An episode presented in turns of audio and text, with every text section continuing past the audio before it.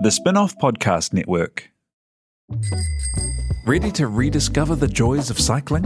With over 300 kilometres of cycle paths across Tamaki Makaurau, jumping on your bike and going for a ride is such a fun way to discover the city from a different perspective. Cycling is getting more and more popular across Auckland, so now's a great time to join the hype and give cycling a go. Head to at.govt forward slash cycling to find your nearest cycleway today. The Fold is brought to you by O Media, making brands unmissable and public spaces better across Aotearoa.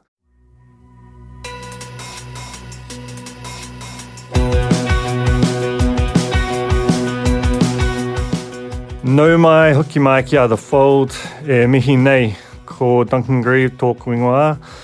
Welcome to The Fold. Uh, this is the latest installment of the Creator Series. Today I have, uh, I think this is a pretty special episode. Uh, my guest is Qiane Matata Sipu, who is many, many things, as you will uh, sort of realize as you listen to this. Um, she's a journalist, she's a podcaster, she's an entrepreneur and an activist. You know, probably her the biggest kind of public facing thing she's done these past few years is, has been one of the founders of Soul, Save Our Unique Landscape, the movement which stepped in and uh, protected Ihumātao from development into a special housing area. Um, but she's also a long time uh, writer for Mana magazine, a photographer, and the thing that I originally asked her up to talk about, and we talk, we talk about a lot, um, but is uh, Nuku Women, which is a project to just casually uh, interview uh, for podcast and photograph 100 Indigenous wahine. It's it, it started out as that. It's now going to end up as a book. It's a series of events happening later this month. It also feels like you know, it could be, if there's any sort of justice in this world, um, her life's work.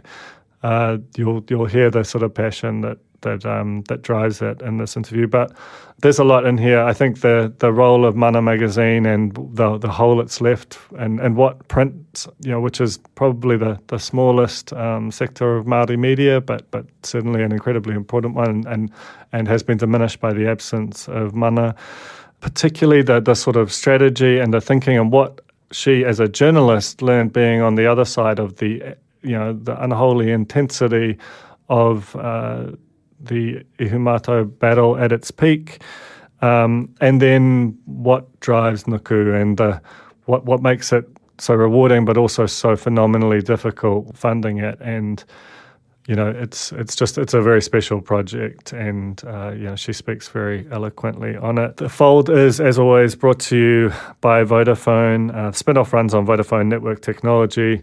Podcasts like this, all our um, monstrous video files, switching to and from remote working whenever there's an, an outbreak. It, it, handles the lot, and uh, if you have a business, you should take a hard look at vodafone.co.nz. This is the Fold. Qiane, and uh, welcome to the fold. Kia ora, thank you for having me. Um, I wanted to start by talking about where you got your start, which is uh, Mana magazine, and uh, you know how, how, you ended up at this this very prestigious part of the um, of the Māori media world. Yeah, so when I well, when I was in university, just before I left, I had made this decision with myself that I was never going to work for Māori or Pacific Media. That was it. I didn't want to be typecast as a Māori Pacific journalist who could only write stories about Māori and Pacific people. And I think it had sort of come off, you know, a year in journalism, or my final year in journalism, where I was a little bit the token Māori. And so I just didn't want to continue that into my career. I wanted to show that I could write anything for anybody and I was just as good as the next person. And then my first job was Mana Magazine. and so it all went out the window. Um, but it was an incredible start absolutely phenomenal start. I got to work for Mana at a time where there was a very small team. I had Catherine Finlay as the associate editor, and of course, Derek Fox was still the editor at the time. And we did have um, a production manager when I first started, but she left not long after. And so I took on all of these different portai, and all of these different roles, and learnt everything from you know from the beginning to the end of magazine production, every single part of it. I was helping to production manage, I was helping to organize advertisers, I was writing, I was taking photos, I was um, not editing, but proofreading.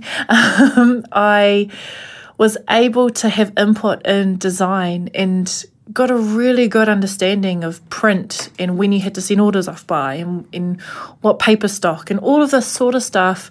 It was the best education I could have ever asked for. And I got to work with some of the most amazing journalists I'd ever worked with. And one of those in particular was Catherine Finlay. Um, absolutely incredible woman who taught me so much in those really really early days of my career where you can pick up really bad habits or you can learn some really great things that you're going to carry on right throughout your life. And I was so privileged to have her influence me right at that, you know, beginning phase. Yeah, and you think about the way that you know, you know, mainstream organisations are starting to finally um, kind of pay more attention to to to Maori stories and to pers- those perspectives. It feels like were it to be there, that you know the it almost like it, it went away just just like a year or so before it would have Yeah. really um, It, it, yeah, ju- it was like it was just too early. And then I, I think about in the last must have been about in the last week when Woman magazine did their Matariki cover and Yeah. had all these, you know, brilliant, amazing Maori woman on the cover. And there's been so much hype around it. They're like, oh, this is so incredible that a mainstream magazine did this. I'm like, Maori magazines did that for decades. Like, where was the celebration when we were constantly putting Maori woman on the cover? Um, but it just, you know, having a magazine around at this point, having a Maori magazine around at this point in time, uh, alongside, you know, what these mainstream publications are doing, introducing Maori content would just there's so just I'm just I'm I'm sad because there was it was just seriously on the cusp of what could have been an explosion of great, solid, exciting Maori print content. Whether it would have lasted COVID, I don't know though. I don't know. There was a lot of support, support around for, me, for media uh, in the end from, from audiences and from government. But um, I just want to talk briefly before before we get to Nuku because I, I think that's such a fascinating topic and I, and there's a lot to get through there. But to to talk about um, your you know your role in in Soul and um, the sort of the relationship that you had to media through your work out at Ihumātao. Yeah, do you want to just tell me about how that sort of because you were right at the very beginning of that, and initially it was a story that only Māori media were interested in, and then suddenly it became this giant national flashpoint, and you, I'm sure at the peak of that it was an absolute inundation um, of attention. Not not all of it, you know, good or, or well intentioned, but do you want to just just talk about being on the other side in some ways of of the um, the media equation through there? Yeah, so um, I mean, my cousins and I sat around my kitchen table uh, six years ago to to just you know make the decision to stop the development of Ihumātao, and we all came with different skill sets. And my skill set was media and comms and storytelling. critical for this. Uh, And so um, when we look at how the campaign has run over the six years, we've had some phenomenal input by really amazing people, like Frances Hancock is, is one of them, who uh, is an amazing writer and, and helped me with press releases and all of that sort of stuff. And so when we were first starting out in those first few years, you're right, we, we really only did get local community newspaper interest and then Māori media interest. And we'd really have to be fighting to get stories and, you know, talking with reporters and sending in press releases and, and all of this sort of stuff. And then um, as soon as the eviction happened and it went live, uh, media were constantly approaching us. And I had this really, I felt like I had this really interesting role in that I knew both sides really intimately. I knew exactly what the media were after, how they operated, what kind of angles they might be running. And so I could almost predict what we needed to do and how we needed to, you know, these are the key messages for tomorrow because this is what they're going to be asking. to, to pull the story forward in a way that was productive for you. and to be able to shift the story, um, to be able to uh, navigate the the different stories that were coming out of what was happening in Ihumātao and try and get us back on course. I was able to, I guess, when we have interviews on radio, you know, when you're going live and, and doing radio interviews with uh, radio stations who I might not name, but are quite racist. Um, Who could they possibly be? Who could they be? Um, put your magician's head on. but I think my experience in the media really helped me with those situations and to navigate conversations because I was like, yeah, I know this game, like let's let's play. and sometimes it would just be really fun to be a journalist on the other side because I could play the game. did you learn things through that? Like like did it in some ways help your journalism to kind of be on the other side of such a volume of, of interest um, from such a diverse array of, of outlets? It reminded me that the story you see is not necessarily the story that the people you see are not necessarily the people. You know, it really reminded me that you've got to dig deeper, that you've got to look in the, the nooks and crannies, that you've got to spend time with people to get the right story.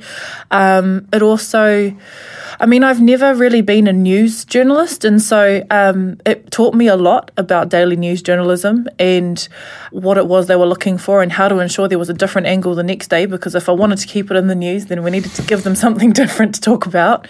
Um, it was it was my first experience doing stand-ups both organizing them and then being in front of them. And that was that was interesting for me because while i've seen stand-ups a lot um, and i knew what they were i really had to learn how to hold myself in that space but then had to try and put my journalist hat on and go all right, what is it that they need? What does this look like from a camera? You know, what kind of angles are getting shot here? um, and just, I, there's so much going on and there's so much strategy. There is so much strategy that goes through my mind at every minute of every day, um, even now, about okay, how does the media perceive what we're doing? As a journalist, what kind of stories am I looking for? Um, we're really, right now, we're really tired and we haven't been doing a lot of interviews, and it's been really nice having a break. And so it's, you know, do we need to do any more? What is this going to look like? When journalists call me and I say no, what does that feel like as a journalist?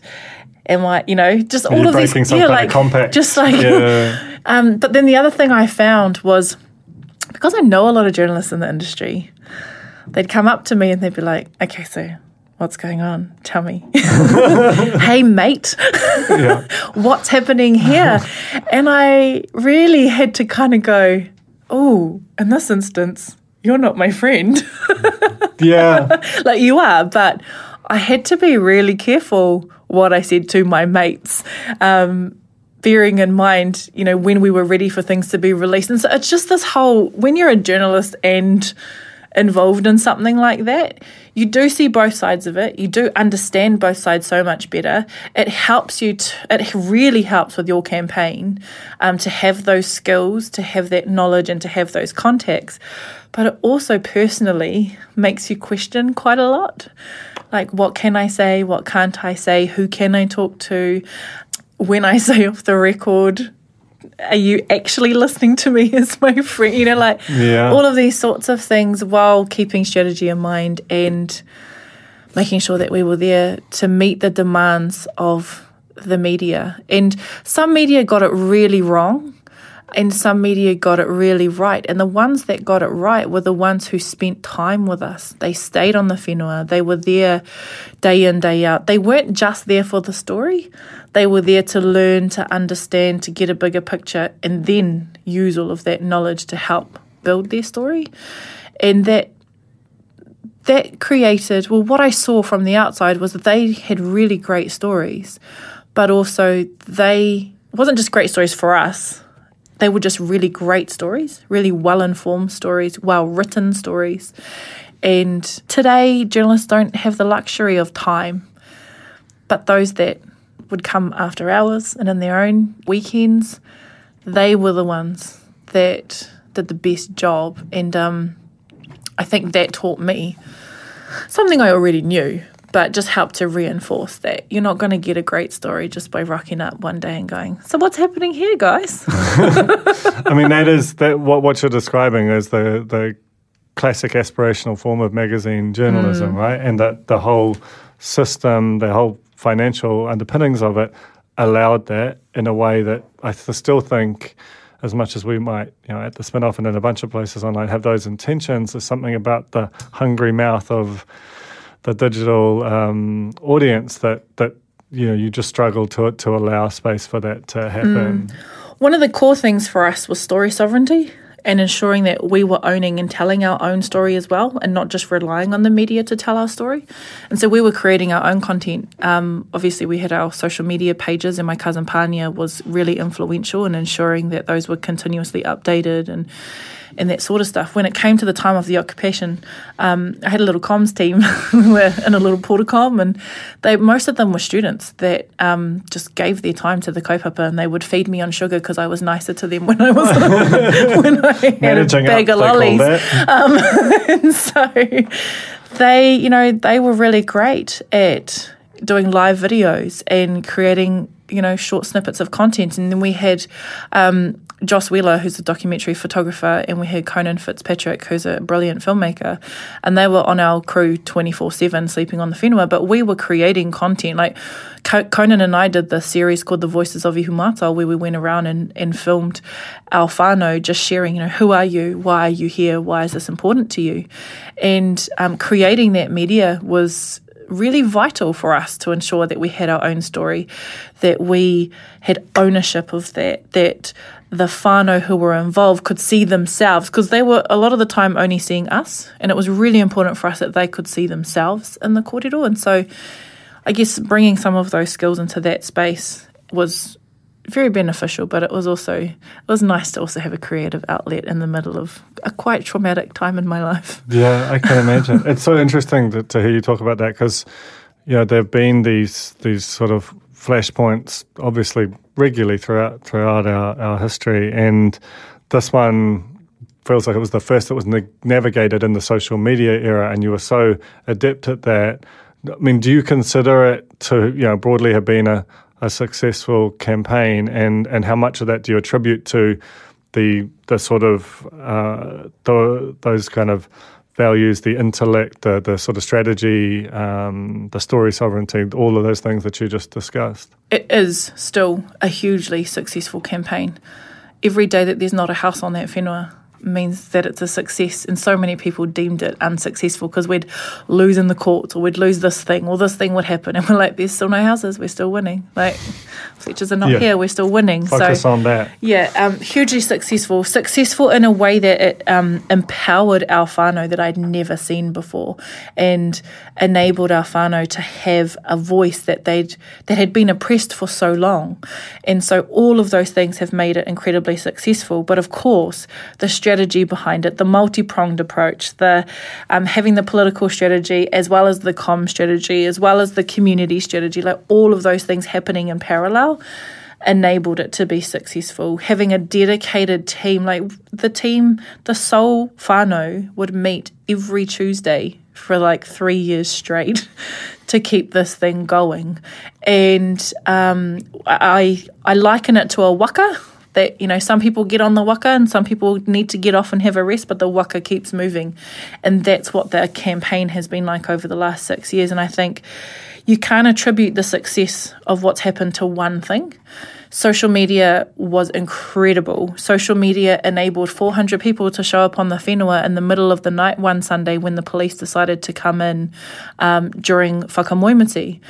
And it turned out that the public outnumbered the police, and we had to start negotiating for the police's safety to ensure that they got out of there safe because it was dark. you know, mm. people were rolled up, people were scared, and then masses of people showed up. Um, because of social media. You know, 10,000 people showed up in that first week because of social media. And so the power of social media has been huge. And getting these messages out far and wide to people who believe in the same thing, who want justice, who want Maori rights, who care about the environment, you know, being able to communicate with masses. I think um, our Instagram page gained 45,000 followers in two days or something like that. It was just incredible. And all of those things, as well as, you know, very targeted strategies for certain things, um, enabled that to happen. And I think the fact that's that we were able to look at the media, see how much power and influence the media had and putting pressure on the government. Mm. And then riding that wave was fun. Not necessarily at the time, but there were moments where I was like, this is going to happen, guys.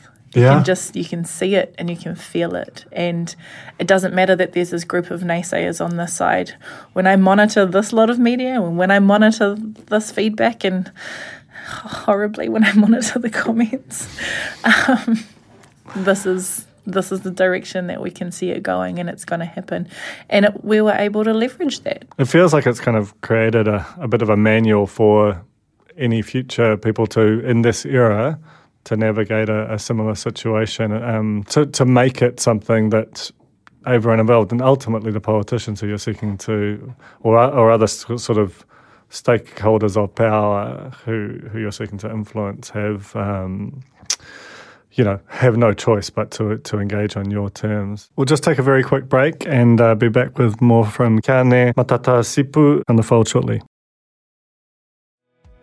The Fold is brought to you by O Media, making brands unmissable and public spaces better across Aotearoa, with over 4,000 out of home advertising sites nationwide across both street furniture and retail centres. I'm super grateful to O Media for enabling us to make unmissable connections with Kiwis.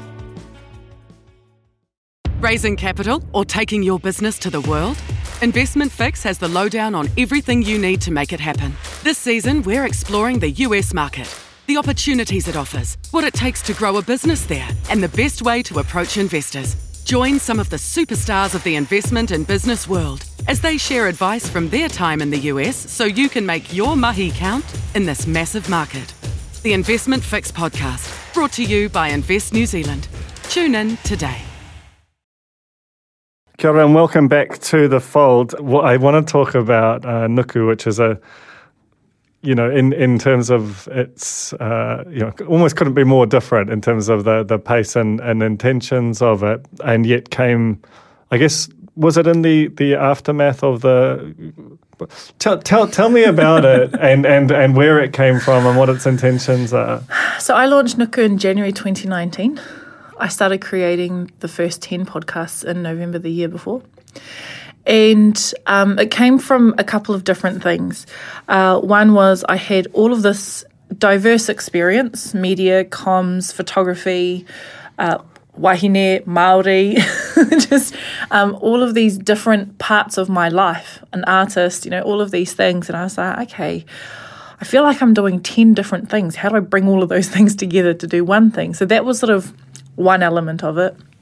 Another element of it was I had actually thought about starting my own magazine and had had a conversation with my grandmother who helped raise me. I, I was raised with her and my grandfather in their home, and I'd had this um, real, you know, intense series of conversations with her that I was going to start this Maori magazine. And she was my biggest fan, and so she was like, "Great idea." um, and then she did the dirty on me, and she died. And she died really suddenly and really unexpectedly. And at the time she died, I was six years into infertility treatment. And I was just completely devastated is not even enough to describe where I was at that point in my life. I was probably the lowest I'd ever been, and I was in this big black hole. And from a Pākehā perspective, you might label it the word depression, but from a Te Māori perspective, I was having very intense wānanga with whiro. And um, I was questioning, you know, who am I as an Indigenous woman? What am I even doing with my life? You know, what's going on? And over that sort of period, I started thinking about this magazine and I was like, nope, it's not going to be that. That idea's dead in the water now. And I hate selling advertising, so I really don't want to do that. That is unfortunately a, an inevitable part I of have this like disdain for advertising. So I was like, I'm not going to do that. Um, and then about a year after my grandmother died, I miraculously fell pregnant and I discovered that I was bringing into this world a girl, a young Indigenous woman. And I thought, what media does she have access to? What is she seeing about Indigenous women? at the moment? And where is she getting this information? Actually, obviously she was still growing but in my puku. But um, you know what is it that i'm leaving her? And what am i creating for her? And what does she want to be? And who can she see that she can be? All of these sorts of things. And so as i was growing her i was growing nuku. And um, it came quite clearly to be honest. And i feel like it came with my daughter and it was, yep, nuku, derived from the word Papatūānuku, from our ultimate female essence. It's going to be 100 Indigenous women.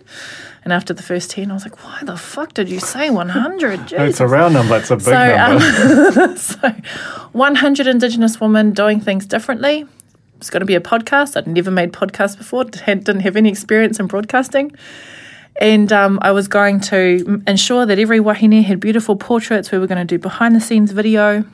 And at the culmination of 100, I was making a book. And it's taken me three years, but I've done all of that. I've interviewed 100 women, I've photographed 100 women. We've got behind the scenes video of all of them. And I'm about 20 stories away, which will be finished in two days, um, from writing this book. And it, it was all, you know, part of it was healing for me because it was about meeting and speaking with all of these incredible women all across the country as you know I, I recorded some podcasts in the boot of my car at Te Tii Marae in Waitangi. Um, I've been across to Rekohu, Chatham Islands and had two women over there. Um, been in the freezing cold in Dunedin. Been on both you know both coasts and and we've had Wahine Maori make up the majority of the 100. We also have Samoan, Tongan, Papua New Guinean, Hawaiian, Indigenous Indian, which is different to Indian women on the caste system because Indigenous Indian women do not even not even recognized as human. Have had the youngest is 14, the oldest is in her 70s. Uh, rural, city, like just this incredibly diverse group of women. And so part of it was incredibly healing for me. The other part of it really stretched my journalism skills and really stretched my media creation and content creation and and management skills. and all of it incredibly stretched and broke my budget because it's a completely unsustainable kaupapa in that I have run it alongside running my full-time business. Um, it's taken me three years because I've, you know, had seven months off on the whenua Rihu Mātao and then COVID hit last year. And so it's taken me three years to get to this point. I had these big ambitions that it was going to be done in a year. Three years seems seems quite quick given the scale of the thing, to be honest. Um, I we've relied on koha donations. We had a um, a boosted campaign last year where people donated fifty thousand dollars to us to help keep it going. We've had a couple of grants from Creative New Zealand Foundation North, um, the Tindall Foundation. You know, just not big grants. Not, nothing we've received has paid um, you know, in full for anything that we've created. However, they've been enough to just get us over the hurdle. And so at the moment, the grants, the most recent grants that we received, helped me finish um, interviewing the last 100. Um, and it's it's been a fucking awesome project to be a part of. And it's grown into a movement that I now need to try and figure out where it goes to next because the original goal was, you know, ticking off all these achievables. and once the book is out, which will be about October this year, I would have done everything I set out to do. And so now I've got to figure out where to next. I was going to ask about that because it, it, you know, it is just sort of, it's an enormous scale project. You can imagine a whole media company doing nothing but that. I mean, in Yep. some ways, that's what's happened. I imagine it. but but it also does sort of you know one of the things I find so fascinating about it is like is, is how do you define it you know like it, is it it's it's not a media like it's it's it's not quite a magazine it, it is a podcast series but it's a lot more than that but it also has the feeling of this kind of found network of people who who are sort of you know who you you have sought out but you know that could collectively kind of do you know there's there's so many directions you could take it and I'm sure that's what you sit with all the time. Yeah, there are so many things. Um, storytelling is, is the core of who I am. You know, a couple of years I was challenged to talk about my mau, my purpose. What is it? And I managed to get it down to one sentence, which is, you know, for me, I'm here to tell the stories of marginalized people in their community so that I can change the narrative for future generations. That's what I do. That's, That's it. That's pretty profound. And I do it in all of these different ways. And Nuku is about amplifying the Indigenous female voice. When we look at privilege, not only in Aotearoa but across the world, it is our Indigenous females that are at the bottom of any privilege scale. And these are the voices that are actually changing our world. These are the voices that are keeping us alive in the world. These are the voices and the people and the mahi and all of that sort of stuff that are creating a future where we are all going to thrive because these are the voices who are protecting Papatūānuku, who are, you know, have got such incredible values in everything that they do in their businesses and their um, and their community work. And so by supporting, amplifying, and championing Indigenous voices, we're creating a better world. And you can't define that, you can't put that in a box because it is what it is. And, and so many people have said to me, but is it, but is it this, you know, is it this thing or is it this thing? I'm like, it's all of those things. It's its own thing. Yeah, it's its own thing. And I love that because it ain't nobody else's thing. it's it's this it's this space that actually refuses to be defined because we as Indigenous women cannot be just one thing. And it will always have a storytelling component because the foundation of Nuku is creative and social impact storytelling. That's that's it at its core. Um, but it will also have, like, I've just designed a collection of earrings. I was about to say, like, which is, which is a bit random, you know? but you know, I've got to figure out how to pay for this thing. And so I've designed a collection of earrings. I've got some clothing that's been designed. Um, and all of, you know, while they are little bits and pieces, and, you know, $10 here and $20 here, profit I'm talking about, not price, um, you know, all of that adds up to something and help, helps to keep it going. I say it as a joke, but it is completely unsustainable. I have run myself to the point of exhaustion, and I don't, I really don't know how I will continue doing this because I have, you know, run it at a deficit um, alongside trying to run a full time business to pay my bills. But it is needed in this, you know, it is needed in this industry.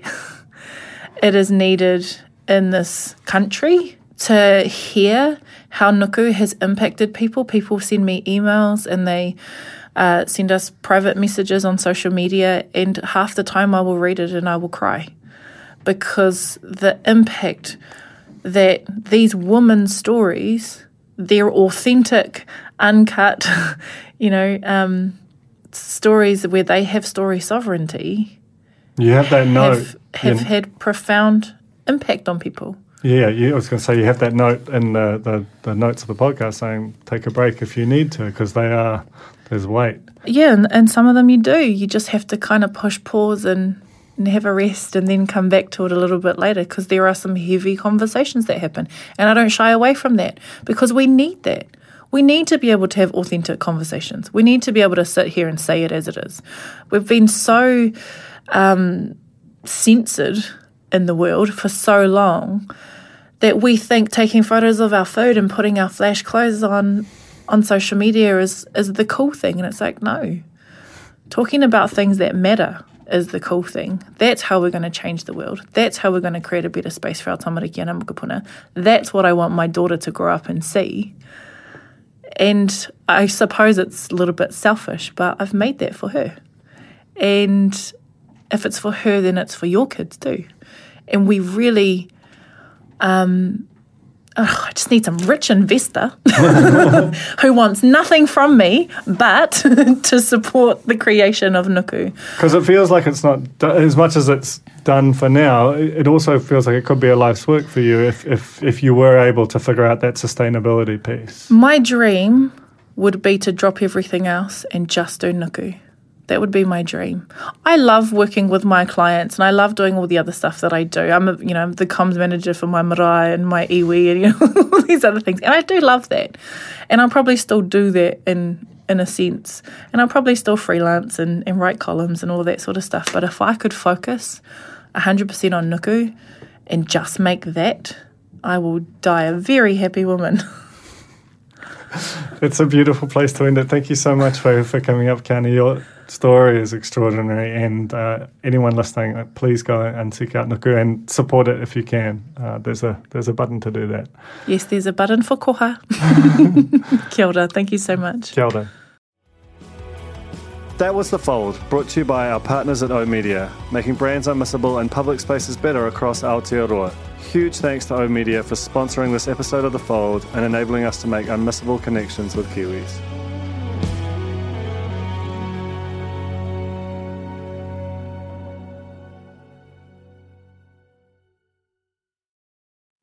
Kia ora e te iwi, Te Aihe Butler here, podcast manager at The Spinoff. If you enjoy listening to our podcasts, consider supporting our mahi by signing up to become a spin-off member at thespinoff.co.nz slash donate. The Spinoff Podcast Network.